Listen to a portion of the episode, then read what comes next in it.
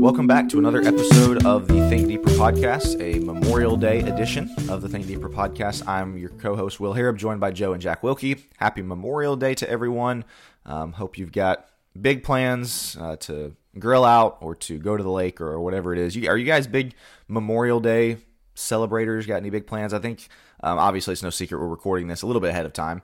Um, we are doing a cookout, I think, for dinner is, is our plan. Rachel Rachel loves to get on the grill. Um, it's something. Your wife that, is good on the grill. she is. Very she's, impressed. she's really good. So I think we're gonna do burgers and stuff. How about y'all? I'll be working, uh, and then no, I'll probably Not no, a thing, I huh? might take the family out or, or grill something. Um, but just I I don't know. There's not a lot of days off right now. I told clients I'd play it by ear. Sure. If they wanted to meet, we'd probably meet. So, um, yeah, I'll probably be working. I don't know. I, on the other hand, I got, uh, yeah, well, we might do something. I stink on the grill, and so yeah, I'm. I, don't- I, don't- we don't even own a grill right now, and if we did, I still probably wouldn't use it. So, well, hopefully there's there's some of our listeners are going to enjoy some nice steaks or some nice burgers or whatever it is. Uh, we did want to announce. Obviously, school is now out. Uh, got a lot of people graduating. Congratulations to the class of 2023. I'm sure we've got some parents that are listening that their kids are graduating. Um, exciting time. It's, I I remember when I was graduating. It's, it's just exciting. You know, it's you know the end of, of a chapter, the high school chapter, and you're moving into to something new. Um, obviously, I think it goes without saying. A lot of people already know that we've got. If you're looking for some kind of a graduation gift, if you're looking for something along the lines of shoring up your kid's faith, if you know a graduate at your church, maybe y'all have a, a banquet or something, and you're like, man, what can I get them other than just money? We've got all kind of stuff here at Focus Press that could be great for that. Books, resources um, that are again are really going to shore up their foundation of faith and, and shore up what they need to know. Convicted would be a great option. Stuff like devotional books, stuff like that. But then also with Focus Plus, obviously that's launched. You do have the option if you'd like to pay for a subscription for them for up to a year, or obviously even longer. Um, and so that's an option as well if that's something that you think uh, your high school graduate that you know would appreciate, uh, give us a call and we can set that up for you uh, for Focus Plus. So, guys, anything else to add uh, to that announcement before we get into the episode? I was just going to say week? I'm going to be at uh, Olive Branch Church of Christ, uh, just south of Memphis in Mississippi, uh, Sunday, June 4th. And so uh, I know we've got some listeners in that area, so come on out. I'll be doing uh, some speaking on the flood, uh, helping them kick off their VBS. So uh, Memphis area, I'll be over at Olive Branch Church of Christ. So love to see anybody there. Exciting. Yeah. Go here, Jack. That's awesome. Um, all right, guys, let's get into this. I guess it's the third episode of our friendship sort of relationship arc that we've done. We talked about um, kind of the friendship epidemic a couple weeks ago, the fact that we don't really know how to have re- real relationships. We, we really delved into social media and how much that's affected uh, affected the way that we do friendships. And then last week we looked at more specifically guy guy friendships and why we so often can get those wrong and why those are valuable and then obviously the other side of the coin female female friendships um, got a lot of good feedback on that it's something that i think a lot of people have good thoughts on and maybe a lot of people have struggles with uh, as we see and so we wanted to wrap up this particular episode arc with kind of the other side of when the ideal stuff doesn't work out. Obviously, ideally, you want to have great relationships with everybody. You want to have great guy guy friendships, great girl girl friendships, great relationships with people in your congregation. That's the ideal scenario, right? That's not always going to work out. And so we wanted to devote this episode to basically conflict resolution. How do we resolve conflicts um, in our relationships? Because let's face it, it's going to be inevitable. It's it's it's normal. It's it's something that um, I'm going to hand it off to Joe here in just a second. We were talking off air. It's kind of healthy in a way. Obviously, if, if that's all you're doing is is, is kind of c- combating each other and going at each other, that's not super healthy. But everybody listening to this has had some kind of conflict with somebody that they're close to, and then maybe other people that they're not close to. We we bemoaned that the church isn't quite as close these days. Um, you know, as far as the the individuals that make up the church, we're not as close to each other. There's conflicts in that, and so we wanted to address this. We got several different areas of conflict that we're going to get into, but I think we wanted to start, and this is where I'm going to hand it to Joe, with this idea that we really shouldn't be completely averse to conflict. Again, we shouldn't go seek it out. We shouldn't, you know, start the day, start the week with okay, how can I how can I have conflict with somebody? But I do think it is normal. I do think it is something that is going again, it's inevitable. It can even be healthy. So, Joe, I'm going to hand it to you here. What do you have to add to the idea that, you know, some conflict um, and whether that be in marriages, whether that be in relationships, whether that be among our the relationships we have with our brothers and sisters in Christ, what do you have to add to the idea that maybe some of that can be healthy in a way? Yeah, it has to happen in order for the relationship to grow. You think about tension, like the importance of tension in life, and specifically think about it in lifting weights. If you're not tearing the muscle, and if you're not putting enough tension on it, you're not really going to grow muscles. If I lift a two pound weight, and man, I could do 100 reps on a two pound weight, I might get toned, quote unquote, but I'm not going to get big. I'm not really going to grow the muscle, right? Because there's not enough tension, there's not enough weight to it. And you see this in marriage of the couples that, you know, they go in, we, we agree on everything. Okay, that's really cool. Uh, you know, that's good that you agree on everything. My wife and I are really close. We agree on most things. But without some level of conflict or tension, you're giving the you're, basically you're starving the relationship of any opportunity to grow. It's un, it's through tension that things start to kick off. And so I think I had a um, sorry, when, real quick. I had a, an older guy.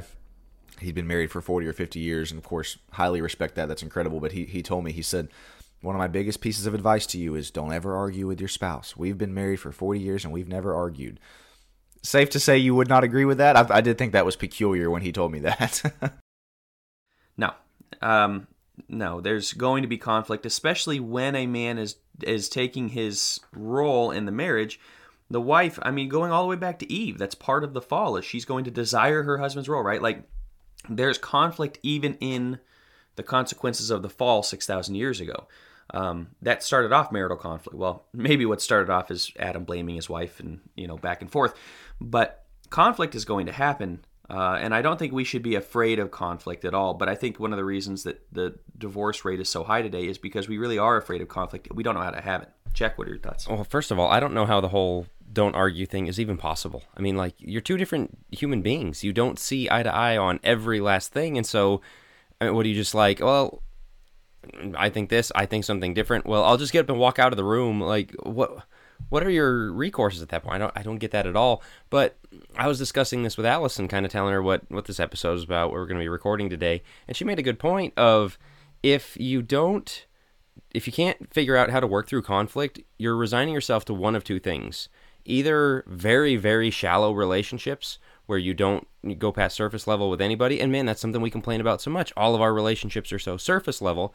Or you try and go past it and you can't deal with conflict. So you're going to have a series of very short relationships where you get close to somebody, butt heads, it goes wrong, and then you just go separate ways. And so then you start again. And then you just get into, after the fourth or fifth of those, you're like, man, everybody in the world's messed up. And you see people kind of talk this way of I just I can't find anybody and uh, you know who who's like me. I can't find a friend. I can't. Well, maybe that's because you're demanding your friends be exactly like you, think exactly like you, agree with you at all times, and if they don't, then you know shake the dust off your feet. Like you can do that, but that means either one of those things. You're going to be very shallow or very short relationships, uh, a string of them left in your wake, and neither of those are good. And so you have to get to the point where you realize all right, I'm going to have to put up with some stuff. I'm going to have to disagree with people and be okay with it. I'm going to have to have things where a, a friend and I agree to disagree and still love each other and, and move on with our lives. And that's a difficult thing to do. But if you don't, again, you're you're very stuck with bad relationships. Yeah, I, I think the the goal here. Sorry, I'll give it back to you, Joe. I think the goal here should not be to avoid conflict at all costs in, in, in any relationship. That should not be the goal. The goal should be to learn how to work through that conflict, to learn how to communicate through that conflict and overcome that conflict. If your strategy is just, well, I got to avoid it at all costs, that's a poor strategy. Well, I would say again, you're robbing your relationship of the opportunity for growth when you do avoid conflict and you defer all the time. This is an opportunity, and that's why we want to. That's why we wanted to couch it this way as we get into the outline here. But right before we do, because Will, you put together a fantastic outline of the different forms of conflict. We'll explain that in a second. Um, John Gottman John and Julie Gottman are, are kind of the foremost marriage experts in the world. No, I don't agree with them on everything. Yes, they do some LGBTQ stuff more recently. I'm not a fan of that, obviously. However, undeniably, their stuff is fantastic. They have their Love Lab up in um, Seattle, where they um, like Is that anything like a Love Shack? Thousands of don't get now it's in my head and all i can hear is love shack ringing Oh, around boy. up there and that's so for all of the listeners that had the same exact response to me and you're now singing love shack i apologize. Um, brutal. But yeah they would uh, which this sounds really weird on the surface. They videotape like thousands of couples in their love lab which is like what? Um, but no the, they track the couples and they can determine i think it's like 93% accuracy what couples are going to get divorced. And so they're like very good on marriage um, conflict and everything else. And they say when it comes to conflict there's four things you got to watch out for it's criticism, contempt, defensiveness, and stonewalling. They call them the four horsemen of the apocalypse. When these enter into the marriage, and I would say any of these relationships we're about to get into, it's not good. Um, you can have high levels of emotion in conflict. You can even, I'm not suggesting it, but you could even yell at one another. But as long as these things aren't coming into it criticism, contempt, defensiveness, and stonewalling stonewalling where you put the wall up and don't say anything, right? Um, if those things are present, you're going to have a really difficult time working through any conflict. And so when you're coming to a conflict with a brother in Christ or with a, one of your friends, are you looking to criticize? Do you hold contempt in your heart for them? Are you harboring bitterness and, and that's about to spew out in all of your interactions? That's not okay. That's not good. And so as we get into the different forms of conflict, we just wanted to lay that out up, up front of there are rules, terms of engagement. There are rules by which we must abide by when it comes to conflict. And we have to kick out the criticism, contempt, defensiveness, and stonewalling in order to have good relationships. So, Will, I'm going to turn it back to you. You did the outline. I think it's a fantastic outline with what you have here. Explain to us the different forms of conflict and, and kind of maybe how you how you came to that. Yeah, so I'm going to go ahead and preview all four, um, and then we will obviously go in depth on each one of them. Uh, as you think about the different kind of conflict, conflicts, the different forms of conflict, I guess, if you will, um, that we are capable of getting into, I came up with four. Um, if you come up with another one, uh, great. Let us know in the comments. Um, but the first one I would call personal conflict. Um, that is somebody wrongs or offends specifically you. Uh, maybe there's a sin involved, maybe there's not, but it's something that somebody did specifically to you, a reason you have to be offended, a reason uh, that you were wronged. That'd be personal. Um, the next form I would call it sinful conflict, where there's no question sin is in the picture. Sin, someone is is in sin, um, and that's causing a conflict. Maybe it's a close friend, somebody in your congregation. Um, that's got to figure out a way to be resolved. Even if they didn't necessarily do something to you, there's a conflict because sin is in the picture. The third would be congregational. Um, kind of ch- the idea of church-wide disagreements. You hear about church splits all the time. It's not one individual against one individual, but rather you've got a whole church, really a whole congregation that is that is rifting, that is that is in conflict over something. And then the last one that we'll end with is just what I call natural conflict, and that is there's no sin involved. Um, they didn't necessarily do anything to you, but you simply don't get along with that person. They don't get along with you. You butt heads, right? You know, you're oil and water. You just get on each other's nerves. Again, maybe there was no sin involved. Maybe there was nothing that happened. You just you really don't get along with that person. I think everybody that's listening to this can think of somebody maybe in your life that that you have have experienced or that you have um, interacted with before. That that's that's your uh, reaction to them. You just don't get along with them. Maybe not for any reason you can pinpoint. So we're gonna hit all those, hit all four of those. Let's go back and start with the first one, and that is the personal conflict. Again, the idea that somebody has done something specifically to you. Um, and obviously, we're to be using Matthew 18 quite a bit, uh, specifically for these first two. Um, and so I'm going to turn it over to one of these two guys. Matthew 18 is where Jesus really lays out the pattern, lays out the recipe, if you will, for what to do when conflict takes place. Um, and I wanted to, I was actually, we were talking about this last night, uh, me, Joe, and Jack were about kind of the the different ways that Matthew 18 is translated. Um, these guys are big New American Standard uh, guys, and so in their translation, um, Matthew 18, starting in verse 15, the idea that their translation says, "If your brother sins," and, and you know, says it right there. Uh, the New King James says, "Moreover, if your brother sins against you," which you might be like, that's kind of splitting hairs. No, it's not really. Those, those are two kind of different things. And obviously, the way that Matthew 18 goes, you, you have, again, Jesus lays out a pattern. Um, you go to the person yourself, try to resolve it. That doesn't work, you take together one or two witnesses with you, go try to work it out. That doesn't work, you tell it to the church and the elder or the elders of the church, and, and you try to resolve it that way. If that doesn't work, if they're still um, kind of staying in their in their lane, so to speak, then you treat them as a heathen tax collector. That's when the church discipline disfellowshipping idea comes out. And so because of that, I do think that's it's not really talking about if somebody, you know, slightly offends you. This is where we are talking about sin here because the um, the end result, if, if it all goes poorly, is your, their disfellowship. So again, it's not going to be something minor. But I did want to ask you guys about this Matthew 18 passage because it applies to this first form of conflict, the personal, and the second one, obviously, with sinful. What do you guys think about that first there in verse 15, the idea of if your brother sins against you versus if your brother sins? Obviously, it applies both ways, um, I would say. But what do you guys have to, to contribute to that? The funny thing is, contextually, it doesn't help that much because the the text immediately before is Jesus talking about going and restoring the lost sheep, the 99 and the one. And so you think, okay, that's about a person who sins, going and confronting them and dealing with it. But then right after, Peter's asking about forgiving your brother when he sins against you.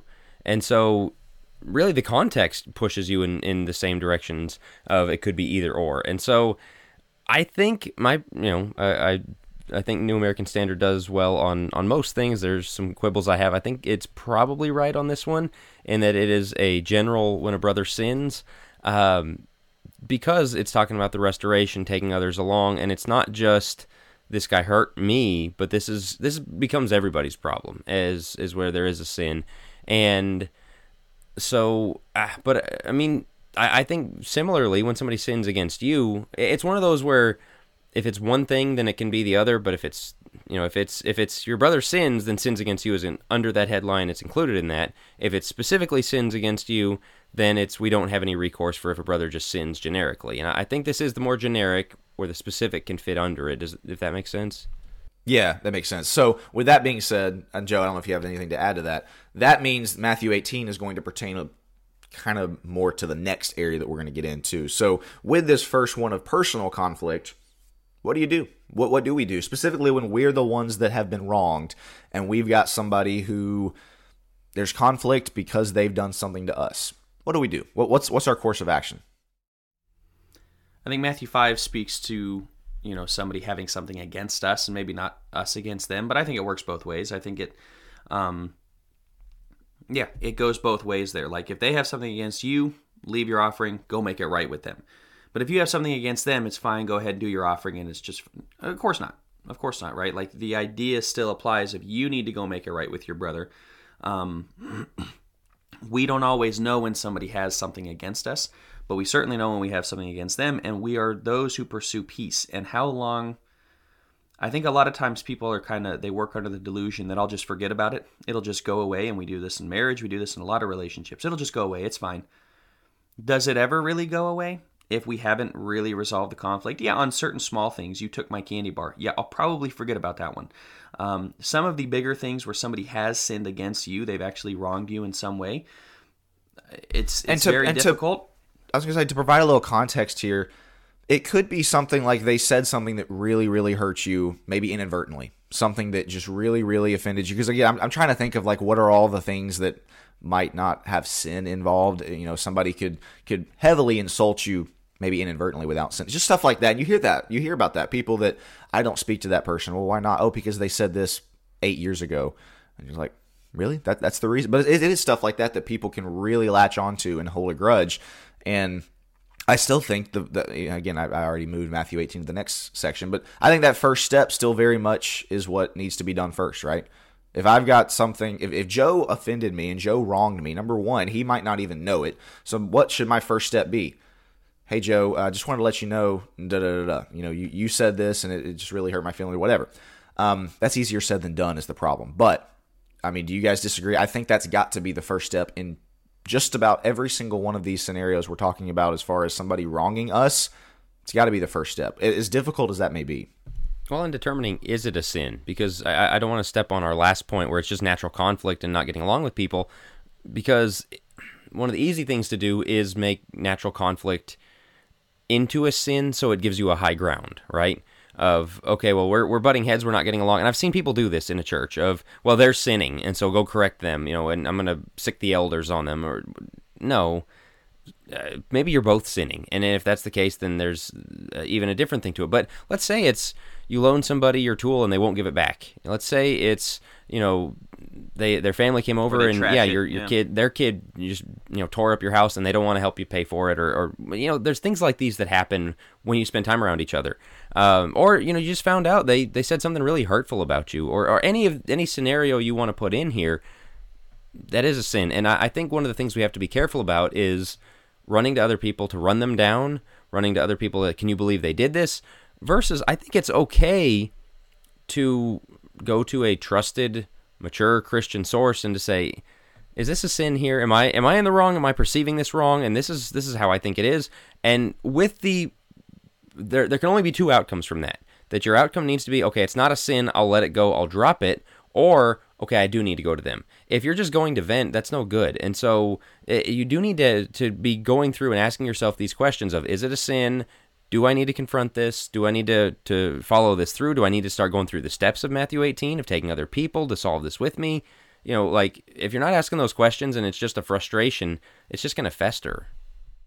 That's why I put on the outline for this section. You have to actually be hopeful for a solution. I think there's far too many people who enjoy being upset just for the sake of being upset, right? It kind of gives them the moral high ground. It, it I don't know. That that sounds mean, but I, have I've been around a lot of people who they kind of like it when you know they're the offended ones, right? They're the victim, and so they're going to kind of revel in that. And it's like, no, you got to actually try. You got to be hopeful for a solution. You've actually got to want to resolve it. And so I, I love that Jack about one of two outcomes there. If it's not if it's not a sin and you're capable of dropping it, drop it. If it is something that you know you feel like really needs to be addressed, then you go follow Matthew 18. There is no kind of again just staying on the moral high ground and, and just kind of reveling in the the fact that you were the victim. You got to move past that. If you're always the offended party, if you're always the one that is to your point, Will, that's being offended, or man, I have to take you're taking umbrage with literally everyone. Take a step back, look in the mirror. Uh, is that if if there's the common denominator, then yeah, you know, consider that approach that I might be the common denominator here, and maybe I am a little touchy, or maybe I am reading into it, and a lot of times it comes from us not. Um, we kind of already believe it, and we read that into the situation. People aren't going to like me. Well, why do why do you think people aren't going to like you? Because you don't like yourself. Ultimately, those who are comfortable with themselves go into every situation quite comfortable. Now, if you end up offending somebody or you end up doing something, that's fine. But if, if you do have somebody against you, you go in as, hey, I'm comfortable with who I am, but I'm also, I'm here to save the relationship. Um, that has to be the thing. So I like that idea of like being hopeful for a resolution. So I guess the last question on this one, and this is a big one. This this is, I don't know if we could say hotly debated, but it's certainly debated. Can you forgive a person without them asking for it? Can you forgive someone without them asking for forgiveness? Um, I have waffled on this one before, Jack. I think you've. I know your answer, and I actually like your answer. You probably kind of talked me into it, but um, what are your thoughts on it? Well, before I turn it over to Jack, I was going to say Jack's going to have the slam dunk, so we'll just uh, leave it to him. No, um, I think obviously the the two sides of this are you've got one side saying um, you have no obligation, you you can't forgive because you know until they have asked because not even God does that, right? And they'll appeal to the fact that you know God doesn't forgive you unless you ask, and so therefore you can't forgive anybody else unless they ask. Then you have the other side that is saying, you know, you you need to offer that forgiveness and you you you can and should go ahead and forgive them regardless of whether or not they've asked because the forgiveness is really for you not necessarily for them. Um, and obviously what are we talking about here? We're not really talking about sin because none of us can physically forgive sin. We're talking about kind of giving up the the right to again wield the moral high ground over them. You're you're giving up your right for vengeance. You're giving up your right to say I'm right, you're wrong. You're just kind of forgiving that. Um, it, it, does go both ways. There's a lot of people that say you should go ahead and do that, and there's other people that say that no, you physically can't. And so um, Jack again has got Jack's got the best analogy on this, um, and it's one that I agree with. I I will say if you are somebody, and I've met people like this, that I'm not going to forgive until they basically come begging to me, that's the wrong attitude. That is absolutely not the right approach. God doesn't do that. Jesus doesn't do that. Um, there's a lot of people that kind of hide behind this idea and say, well, till, till they come crawling back and, and, and specifically repent of what they did, I am not going to forgive them. If that's your attitude, you need to check that. Before Jack gets into it, though, um, I do think if a person has truly sinned against you, that's going to go into the next one, but we might as well talk about it here. If someone has truly sinned and you are forgiving them so as to not have to actually uh, engage in conflict, that's wrong too. You're allowing them to stay in sin and to stay Oh, in yeah, something that absolutely. they really, you know, they really ought to. And so I just want to throw that in there as well. And I don't think that's mainly what's being talked about when people ask this question, but Well, but those are those are the two critiques, right? One side says you have to forgive or else you're being a grudge holder, and there's a valid point to that, like Will was saying. The other side says if you forgive somebody who's not repenting, you're just you know granting them clemency for something that they need to make right. That it's not okay, it's not right with God. You can't forgive something that God's not forgiving. And so, I'm longtime listeners, I'm sure have heard me give this illustration. You just write the word "forgiven" on the piece of paper, on a just on a piece of paper. You sit across the table from somebody. Your job is to put it on the table. It's not to hold it back and say, until you ask, I'm not giving this to you. And it's not to walk around the table and put it in their pocket. It's to put it on the table and say, if you're willing to reach out for this, you can have it. I have extended this, I've set it out there, so I'm not holding on to it. It's not a grudge that I'm festering on, but it's also not something I'm forcing on you when it when you don't you shouldn't have it. I'm not telling you it's okay But you're when it's still, in a way, taking the first step Right. of extending it at least. and that's that's the heart of forgiveness is saying right, the I have right. let go of any right over this that I have. I'm putting it out there. You still have to take it. There's there's the two sides of this because that's the debate revolves around.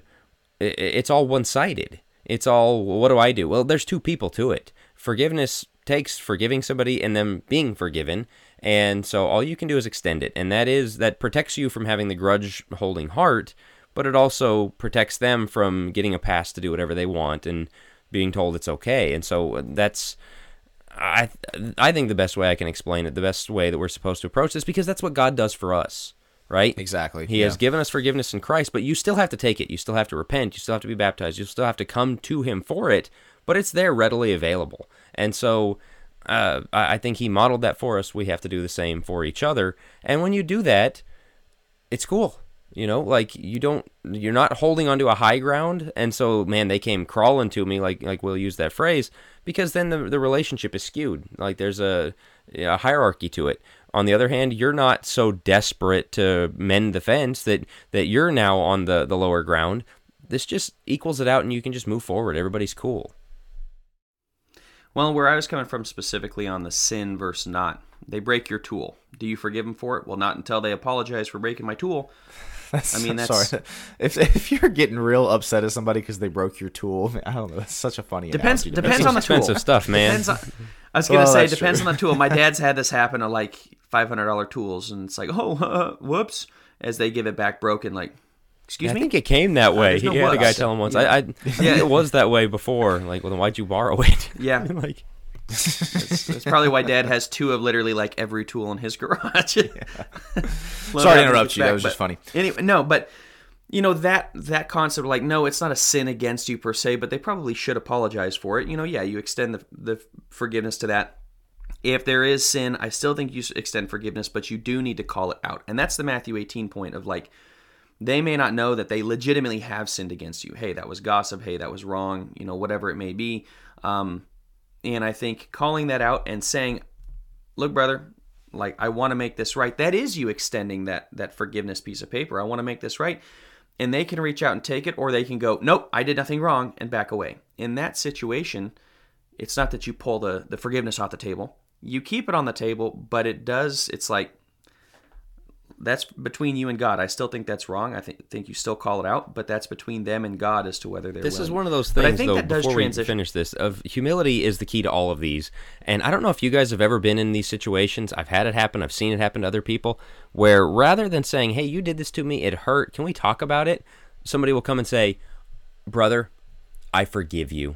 And like, well, what are you talking about? You know, like, and and it's immediately taking this high ground of like, I'm the bigger man. That's the I'm- moral high ground I'm talking about, yeah. exactly. And so, like you really do have to have this i want to work with you i want to get on equal footing with you not i'm the better person who I, i'm just patting you on the head and you know i and letting you know I well that and i'm i'm in full control i'm in Yeah. full control of the relationship Yeah. putting it out on the table is giving up some of that control to get back on equal footing so go ahead joe No, that's a great point. I was just going to use it to transition into number two.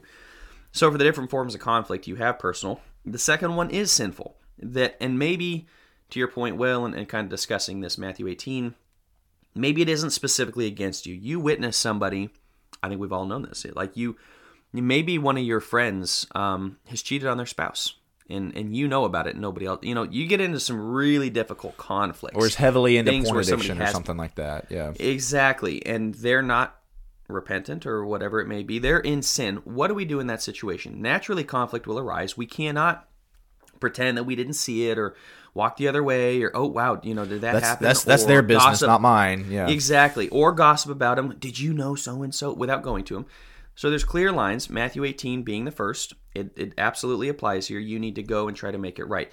What do you guys? There's there's a couple different interpretations of the taking two. Um, what are your guys' thoughts on that? Because there's not always two witnesses. So what what is Jesus talking? I don't think he's necessarily talking about two people who witnessed it, but what would you say to that of people saying, "I'm the only one who knows. I can't take two witnesses that know." Um, how do you explain that? to me, I, I, yeah, the witnesses thing, I, I don't necessarily think it has to be somebody who who saw it just like you did. It's you're taking the first step of you go, you, you see. We'll use your example, Joe. You you observe a person at your congregation out to dinner, you know, romantically or whatever, with somebody that's not their spouse. What is your first step? You go to them. You say, "Hey, what's going on? I saw this. Um, obviously, that's not right." And you have that communication about it. Um, if they, if they, if, if the person who is in sin, who is who is wrong in this instance, um, kind of, you know, uh, buckles down, says, you know, that's none of your business. That's my business. You kind of, you stay away, and, and I'll take care of my own stuff. That's when you then, in my opinion, whether or not these other people saw it or not, who do you take with you? Fellow brothers and sisters in Christ, and you. That's when you let them in on it and say, hey, I this is a problem that we need to address. Would you guys go with me? Let's see if we because again, what is the goal here? What is the overall goal? To restore a sinning brother, right? The end of James 5, to to bring back somebody who is on the wrong track. So you go to them and you follow the same steps. You, you try to address it with them. Um, and then obviously the hope the hope there is once again that they're going to confess that they're going to repent and try to make it right. That's when to, so to answer your question, Joe, I, I don't think they have to be, you know, necessarily have seen it. I think if, if step number one doesn't work, you try to bring in other perspectives, bring in other people that can maybe talk to the individual. Does that make sense? I, I would imagine that's probably what Jesus was going for there. that's my understanding of it too is just further follow up other people that that can because when you have to escalate to the congregation it's not he said she said it's you've got three people now saying we've seen this here th- they're they're owning it this is something that happened and they're not repenting let's you know move forward with it versus just one person kind of almost seeming like tattletaling to everybody you know Right, right. I would say too because whether there's there's a lot of things that you could look at in somebody's life that, that is a sin, and it can be very tempting to overlook and just kind of like you uh, said, Joe, just kind of hide your eyes and ah, it's not really my business. Because we don't like conflict, because we don't want to stir the pot, because we don't want to um, upset the status quo, so to speak. The problem with that is if if if people and members of a church get into the habit of kind of just overlooking blatant sin, what is that implying? It implies that they completely are condoning the sin that's going on. It implies that they're compromising their standards, even if they're not the ones that are in sin. If you're overlooking and kind of turning a blind eye to, to sin, and we always jump to the, the, the sexual sins because those are quote unquote the big ones. It doesn't have to be just that. There are if if you've got a woman who is running down people in the church through gossip, if you've got um, you know just stuff like that that we might not view as the quote unquote bigger sins. Um, you have a responsibility to not condone that, to, to, to make sure that by following the steps of Matthew 18, you go to that person and say, you are doing something that is in opposition to God and, and to God's word. Um, I've got 1 Corinthians 5 on here um, at the end of 1 Corinthians 5, where Paul basically is, telling the Corinthians, uh, verse 9, I wrote to you in my epistle not to keep company with sexually immoral people, yet I certainly did not mean with the sexually immoral, immoral people of this world. Um, verse 11, but now I have written to you not to keep company with anyone named a brother who is sexually immoral or covetous or an idolater or a reviler or a drunkard or an extortioner, not even to eat with such a person. What's the idea there? Don't condone the behavior of somebody who claims to be a Christian, somebody who claims to be a brother, but who is living in a manner in complete opposition to God's word. You don't eat with them. You don't go watch the football game with them. You don't go out for chips and queso with them. Why? Because they need to know that they are living in complete opposition to God's word and that you don't condone that. And so I think that's kind of what we're talking about here. Um, anything you guys have to add to that, the First Corinthians 5 idea of, of not eating with such a person? That's that's a tough one. It, it really is because again, it it there's going to be conflict there, and I think so many people just try to steer clear of it completely. I think one of the things that it about that is that it teaches us to call things what they are, to see things as uh, see sin for what it is, because we've talked so much. People have heard us run down brokenness culture.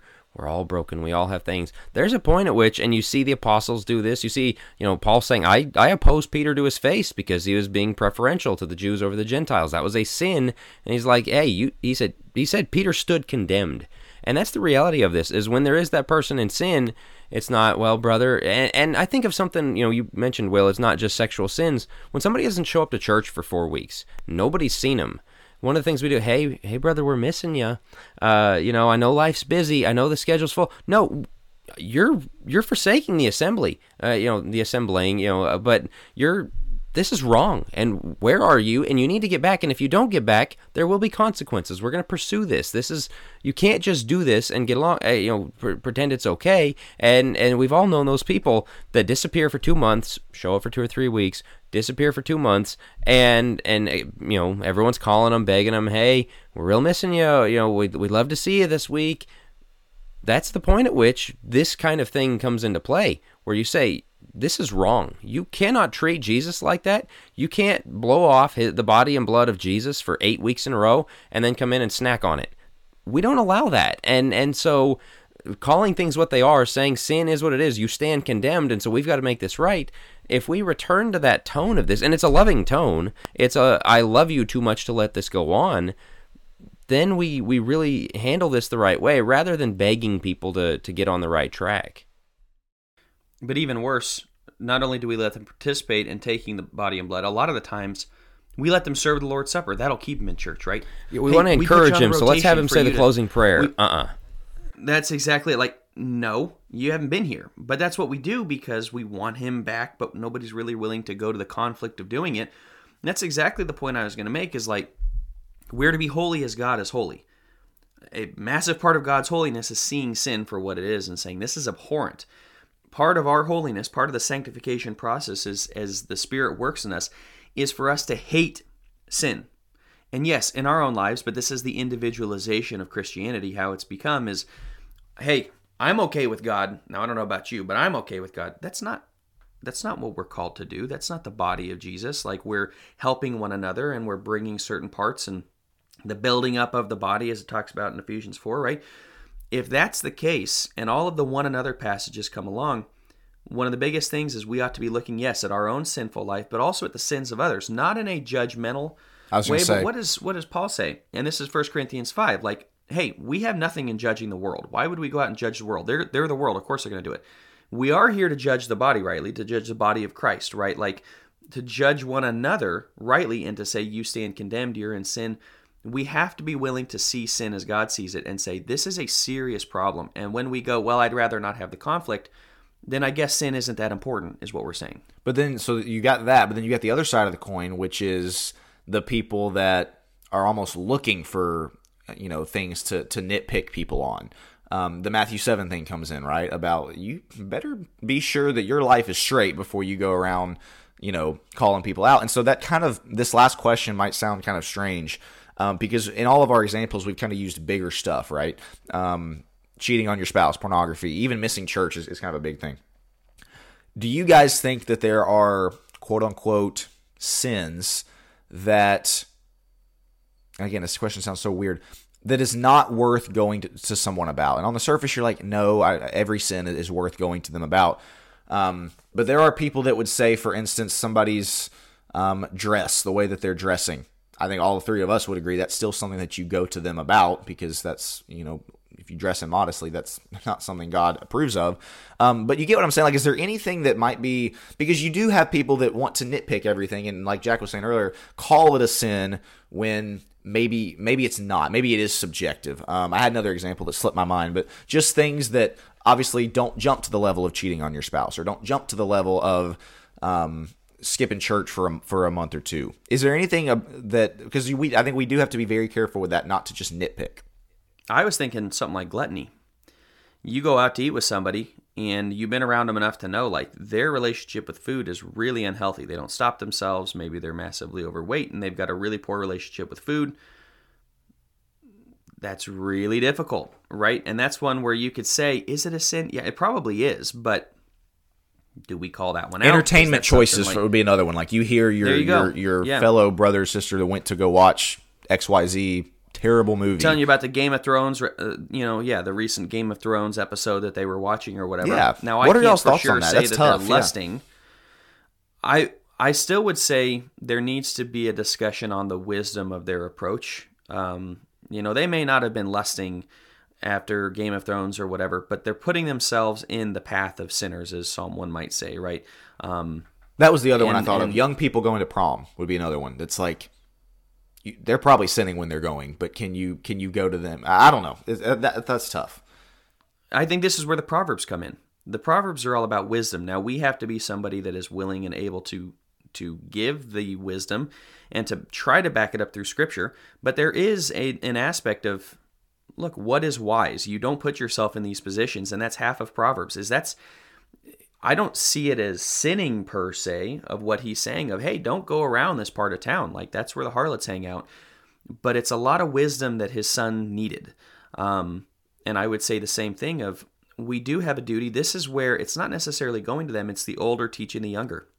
It's the discipleship. It's the hey, maybe think about this one. You know, that that may not be where you want to be at this time. That may not be the show you want to watch. You may want to consider your relationship with food. Whatever it is, that to me is the next level of relationship where you have such a such a relationship where you can disciple a little bit. You can pull out the proverbs and and appeal to wisdom more than book chapter verse law. This is what you have to do.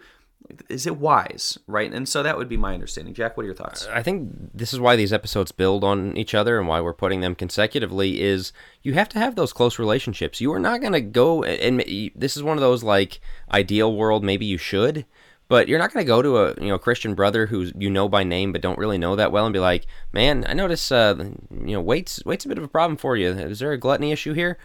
But you know, among us, we can. We've got that brotherhood of like, hey, buddy, that's uh, getting a little out of control there. Uh, you know, uh, or or just other things of like, man, you talk to your wife that way. That's not that's not really cool. And so most of the time, our relationships are so shallow that you ask that question: Who do I have in my life? Not who just can call me out, but will but will do that for me and i will i will tolerate i will accept it i will be thankful for it and i think most of the time most of our relationships we would say nobody there's not that person there and so you need to be that person and you need to uh, allow others to be it for you but without a cro- close relationship it's not going to happen so that's how we maintain that shallowness is like the unspoken agreement of I'm doing my own thing. I got my own flaws. I'm not going to call out yours. You don't call out mine. We'll just be cool on that. But it's like if we're really going to help each other, it would be great to have mentors and brothers and, and people alongside you who are willing to, to just when they notice these things about you and be like, you know, you seem a little stressed, seem like you're a little snippy with your kids right now. Hey, it seems like, you know, you're slacking a little bit on, on this or you know, you're really not involved with the work of the church. How can we get you to step up? You know, what what's missing here? And and those kind of questions and challenges and, and discussions as I said, ideally these can happen from any Christian brother, but they don't, or, or sister, but they don't. They happen with the people that you have that rapport with. And so those are the people who also will have that gauge of when you're sinning and, and when you're being unwise. And, you know, I just, I just had this conversation with somebody this last week of, yeah, you, you know, was texting and said, I don't think that's the best choice. And the, the person was really thankful. They're like, you know, I'm, I'm glad you said that. I, I hadn't thought about that, but that was really good. And it, it's that attitude that builds that bonds of like they know they can do that for me i can do that for them because we're looking out for each other. And and that's the really important thing is we we all want to see each other succeed in our walk with christ. And that is to me the healthiest example of what that should look like. In our deep end segment um, that uh, came out last friday in response to the brotherhood sisterhood episode we had that que- we had a question that where somebody basically asked so, you know, are marriages and parenting basically off limits when it comes to um, criticism and really trying to help each other along? And the answer that we came away with is they shouldn't be. Ideally, they should not be. That should not be something that's off limits to discuss. And so I think that's what Jack's getting at there is the idea that ideally the healthiest thing is to have congregations full of people that are close enough together that have the relationships to be able to talk about these things and, and, and help you know lift each other up when there's things that that they're struggling with things that they're not good at as Jack's as, as we've already said a dozen times, we don't have those relationships now, so that is increasingly difficult. But we should. Um, I want to go ahead and get us into the third one, uh, the third area. We've had the personal area of conflict, the sinful area of conflict, and now I want us to get into the congregational area of conflict. Again, not individual on individual, but you've got a church wide disagreement. Um, we've all heard the stories about church churches splitting, right? That's something that everybody is familiar with. Maybe some of our listeners have been a part of a church split. Um, what do we do here, guys? This is one that it takes on a bit of a different form because you typically have groups of people that are adamantly disagreeing with each other, and I, I, I want to set aside kind of the the doctrinal disagreements when it comes to like kind of the extreme. You know, one one group wants to bring in instruments, the other doesn't we're not really talking about that because obviously you you that's not really something that you can compromise on, so to speak. You can't say, okay, well, we'll do two services. No, you can't do that. You know, if you've got one group that wants to have women serve the Lord's Supper or whatever, we're not really talking about those things. What about the other things? Because we've heard about, we've all heard about churches that split for, call it ridiculous reasons, right? The proverbial color of the carpet, color of the pew, whatever it is. Um, what do we do when there are issues at hand that might not necessarily be again the doctrinal stuff women baptism instruments the ones that we always go jump to? What do we do then when it's not those issues and it's maybe something a bit more on the minor scale?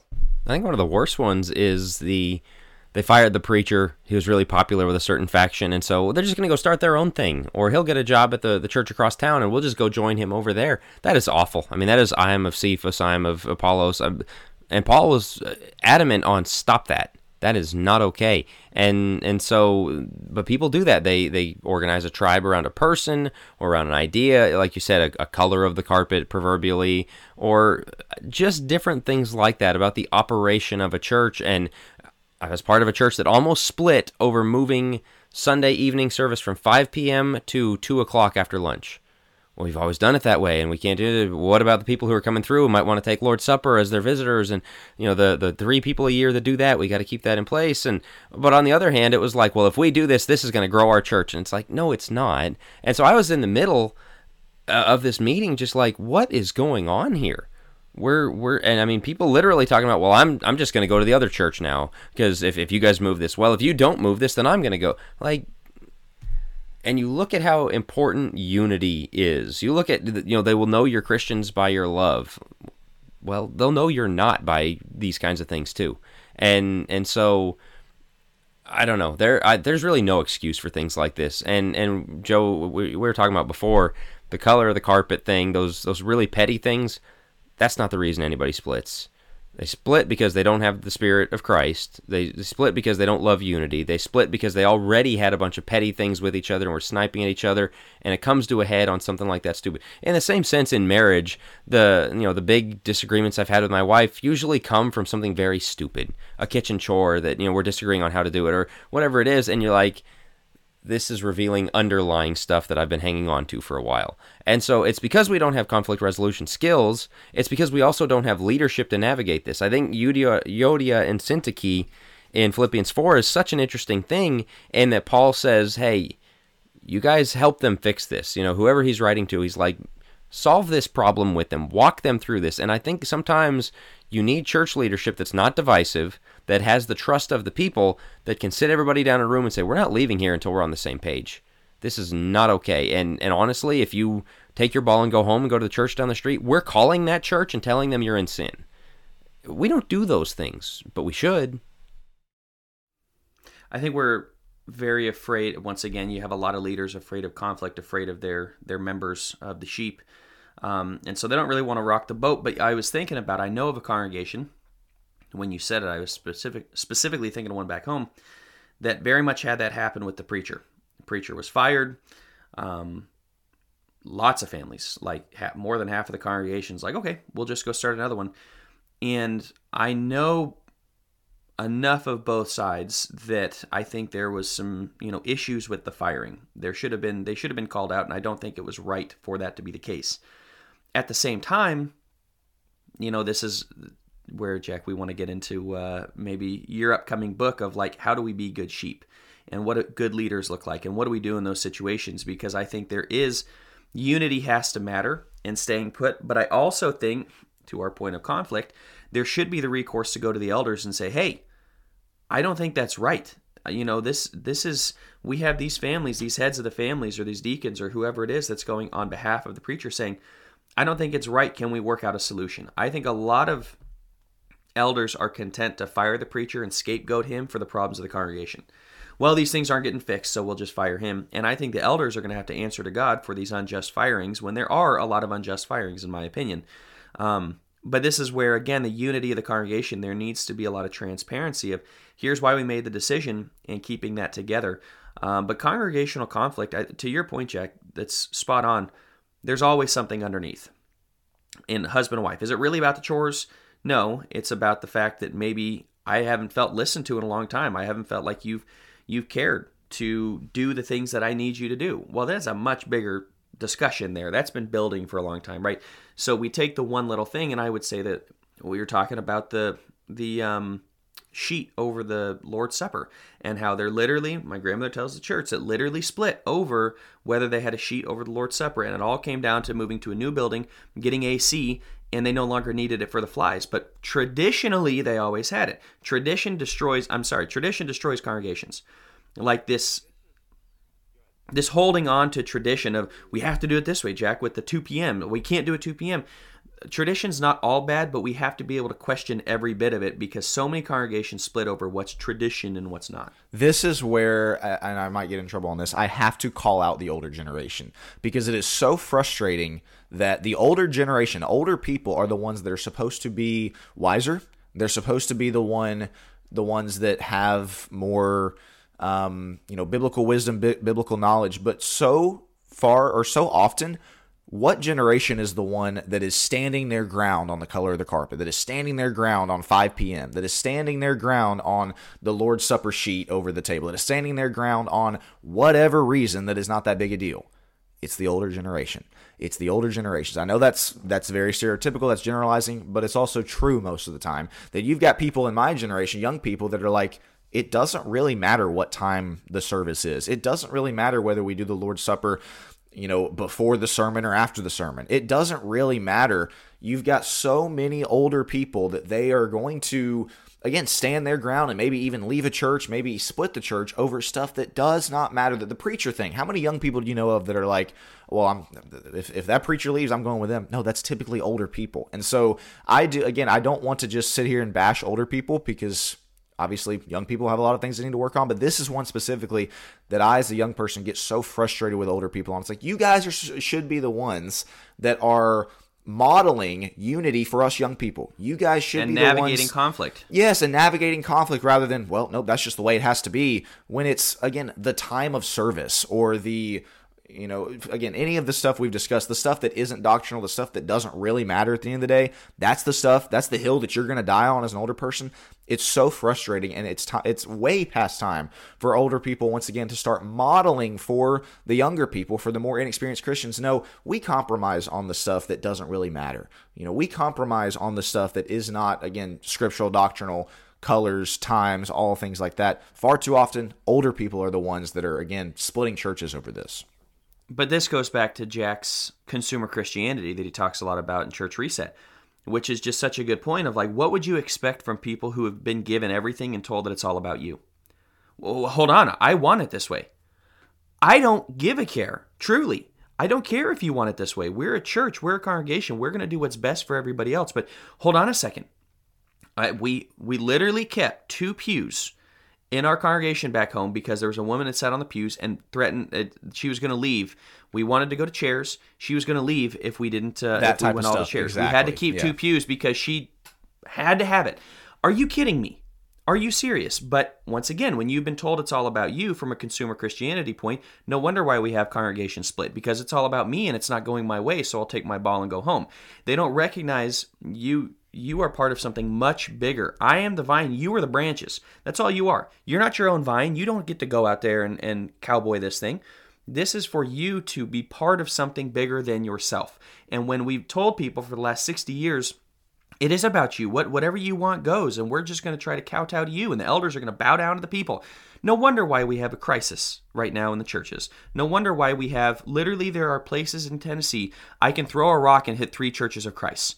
Are you serious? Are you serious? You couldn't get along, but some, you know, 50 years ago we split over so and so doing something, and they swear to you it's doctrinal. And now when you come into the congregation, what happened? I don't know. Or hey, you know, back then somebody was doing something like Unity was cheap. Unity meant nothing. And what does that tell every other member of your congregation when it was cheap for them? And what does it tell members of mem- uh, members of the community that aren't part of the church? What does it tell the people you're trying to evangelize to? Like, you guys can't get along over that? No thanks. I don't need to be a part of that. Yeah, which Church of Christ should I go to? Are, are you guys sound? Are you biblical? Because there's like three others on my drive there, five minute drive to church. Like, where do you go? So it's it's to the ridiculous point, but from a congregational perspective, we have to zoom out and we have to get a grasp on what's important. And as we're talking about the personal, we're talking about the sinful, we're talking about the congregational. Each of these is the ability to see the forest for the trees to say to see what's more important. The relationship is more important than your feelings. The calling out sin and holiness is more important than a lack of conflict. The you know doing things right and preserving unity is more important than you getting your way and you standing your ground on the color of the pews. Like those things are far more important but because we get so myopic and we are so into the trees we cannot zoom out and see what's actually important in this situation I want to add something to, and this kind of all transitions us towards our last point of just natural conflict with each other. But this also goes back all the way to the social media thing. It goes back to, it ties a lot of threads together that we're talking about of we, and this is something that Bonhoeffer wrote about in his book Life Together, a very short book, incredible book about fellowship and giving of ourselves and self-sacrifice and, and navigating closeness as, as Christians is we've got this he called it the wish dream church. And everyone's got like this perfect situation in their head that they they can't love the church in front of them because they're so in love with what could be with this perfect situation where everybody gets along.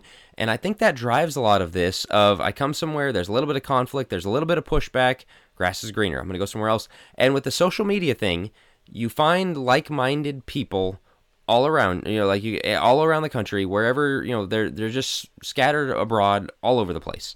And so and you see this with with niche communities and uh, i'm not criticizing them because i love them but homeschoolers are very much this way. And conservative homeschool families you know sometimes they're the bigger families can very much niche themselves into this corner of facebook where there's 20 of us and and man if we just all could be you know live closer together if we could have our own church we could do things our own way. But people other people do that as well. Well you and i see church eye to eye and man we just need to go somewhere and start our own thing. And uh and and the conferences. Well i go to such and such conference because the like-minded people there. Well you're not surrounded geographically with like-minded people. It's a blessing that you can connect with them via the internet via traveling to conferences but the people in your geographic area aren't going to be that way that's not a curse, that's a blessing. That's not a bug, that's a feature. That is something that God gave you people who don't affirm everything that you believe, agree with everything you believe, because this stretches you. This makes you grow more gracious as a person. This makes you grow more forgiving as a person. This makes you a little more humble as a person as you realize, you know, I'm not the perfect person to get along with all the time either. You know, my views on everything, I think they're right, you know, and of how the church should be and how these things should go, but there's got to be some give and take. And if you're you're just trying to seek out that community where there's never any give and take, it just weakens you like crazy. I mean, yes, it's good to find like-minded people, and it, it's important to have that fellowship. I'm not downplaying that because I know a lot of our listeners are those kind of people, and some of those listeners are here for that reason, is they find like-mindedness in us, and I think that's great. But this idea, and I've, I've known this is kind of a phenomenon, especially there's a couple denominational churches where this happens. There's one up in Idaho where they project a certain kind of vision, and people literally move from across the country, like, I want to go be part of that. Don't do that. That's not, I, I get it. I, I get the impulse behind it. Start building where you are. Start connecting with the people in your community. And I know it feels sometimes like you're the only spiritual minded people, you're the only people that really care about striving for more and all that maybe true. Sometimes that really is true. Be Noah's family, be a missionary family in that sense of we're just going to work at it. We're going to love these people. We're going to be patient with these people. We're going to forgive these people because if you can't do that, again, it's it's as Allison said, you're going to have a string of broken relationships. You're going to you're going to be that person who's been to 10 churches in the last 20 years. Uh, you know, who you're going to be that person who just doesn't have any deep fellowship anywhere and you're longing to live closer to the people all the way 3000 miles across the country. It's just not healthy for us. God gave us the people around us for this reason. And it takes time. It takes a lot of time to develop anything. You feel you're the only one in the congregation? Start with one other family, a young family that you think you might be able to disciple, you think you might be able to bring along. You may be the young family. Start with one other person.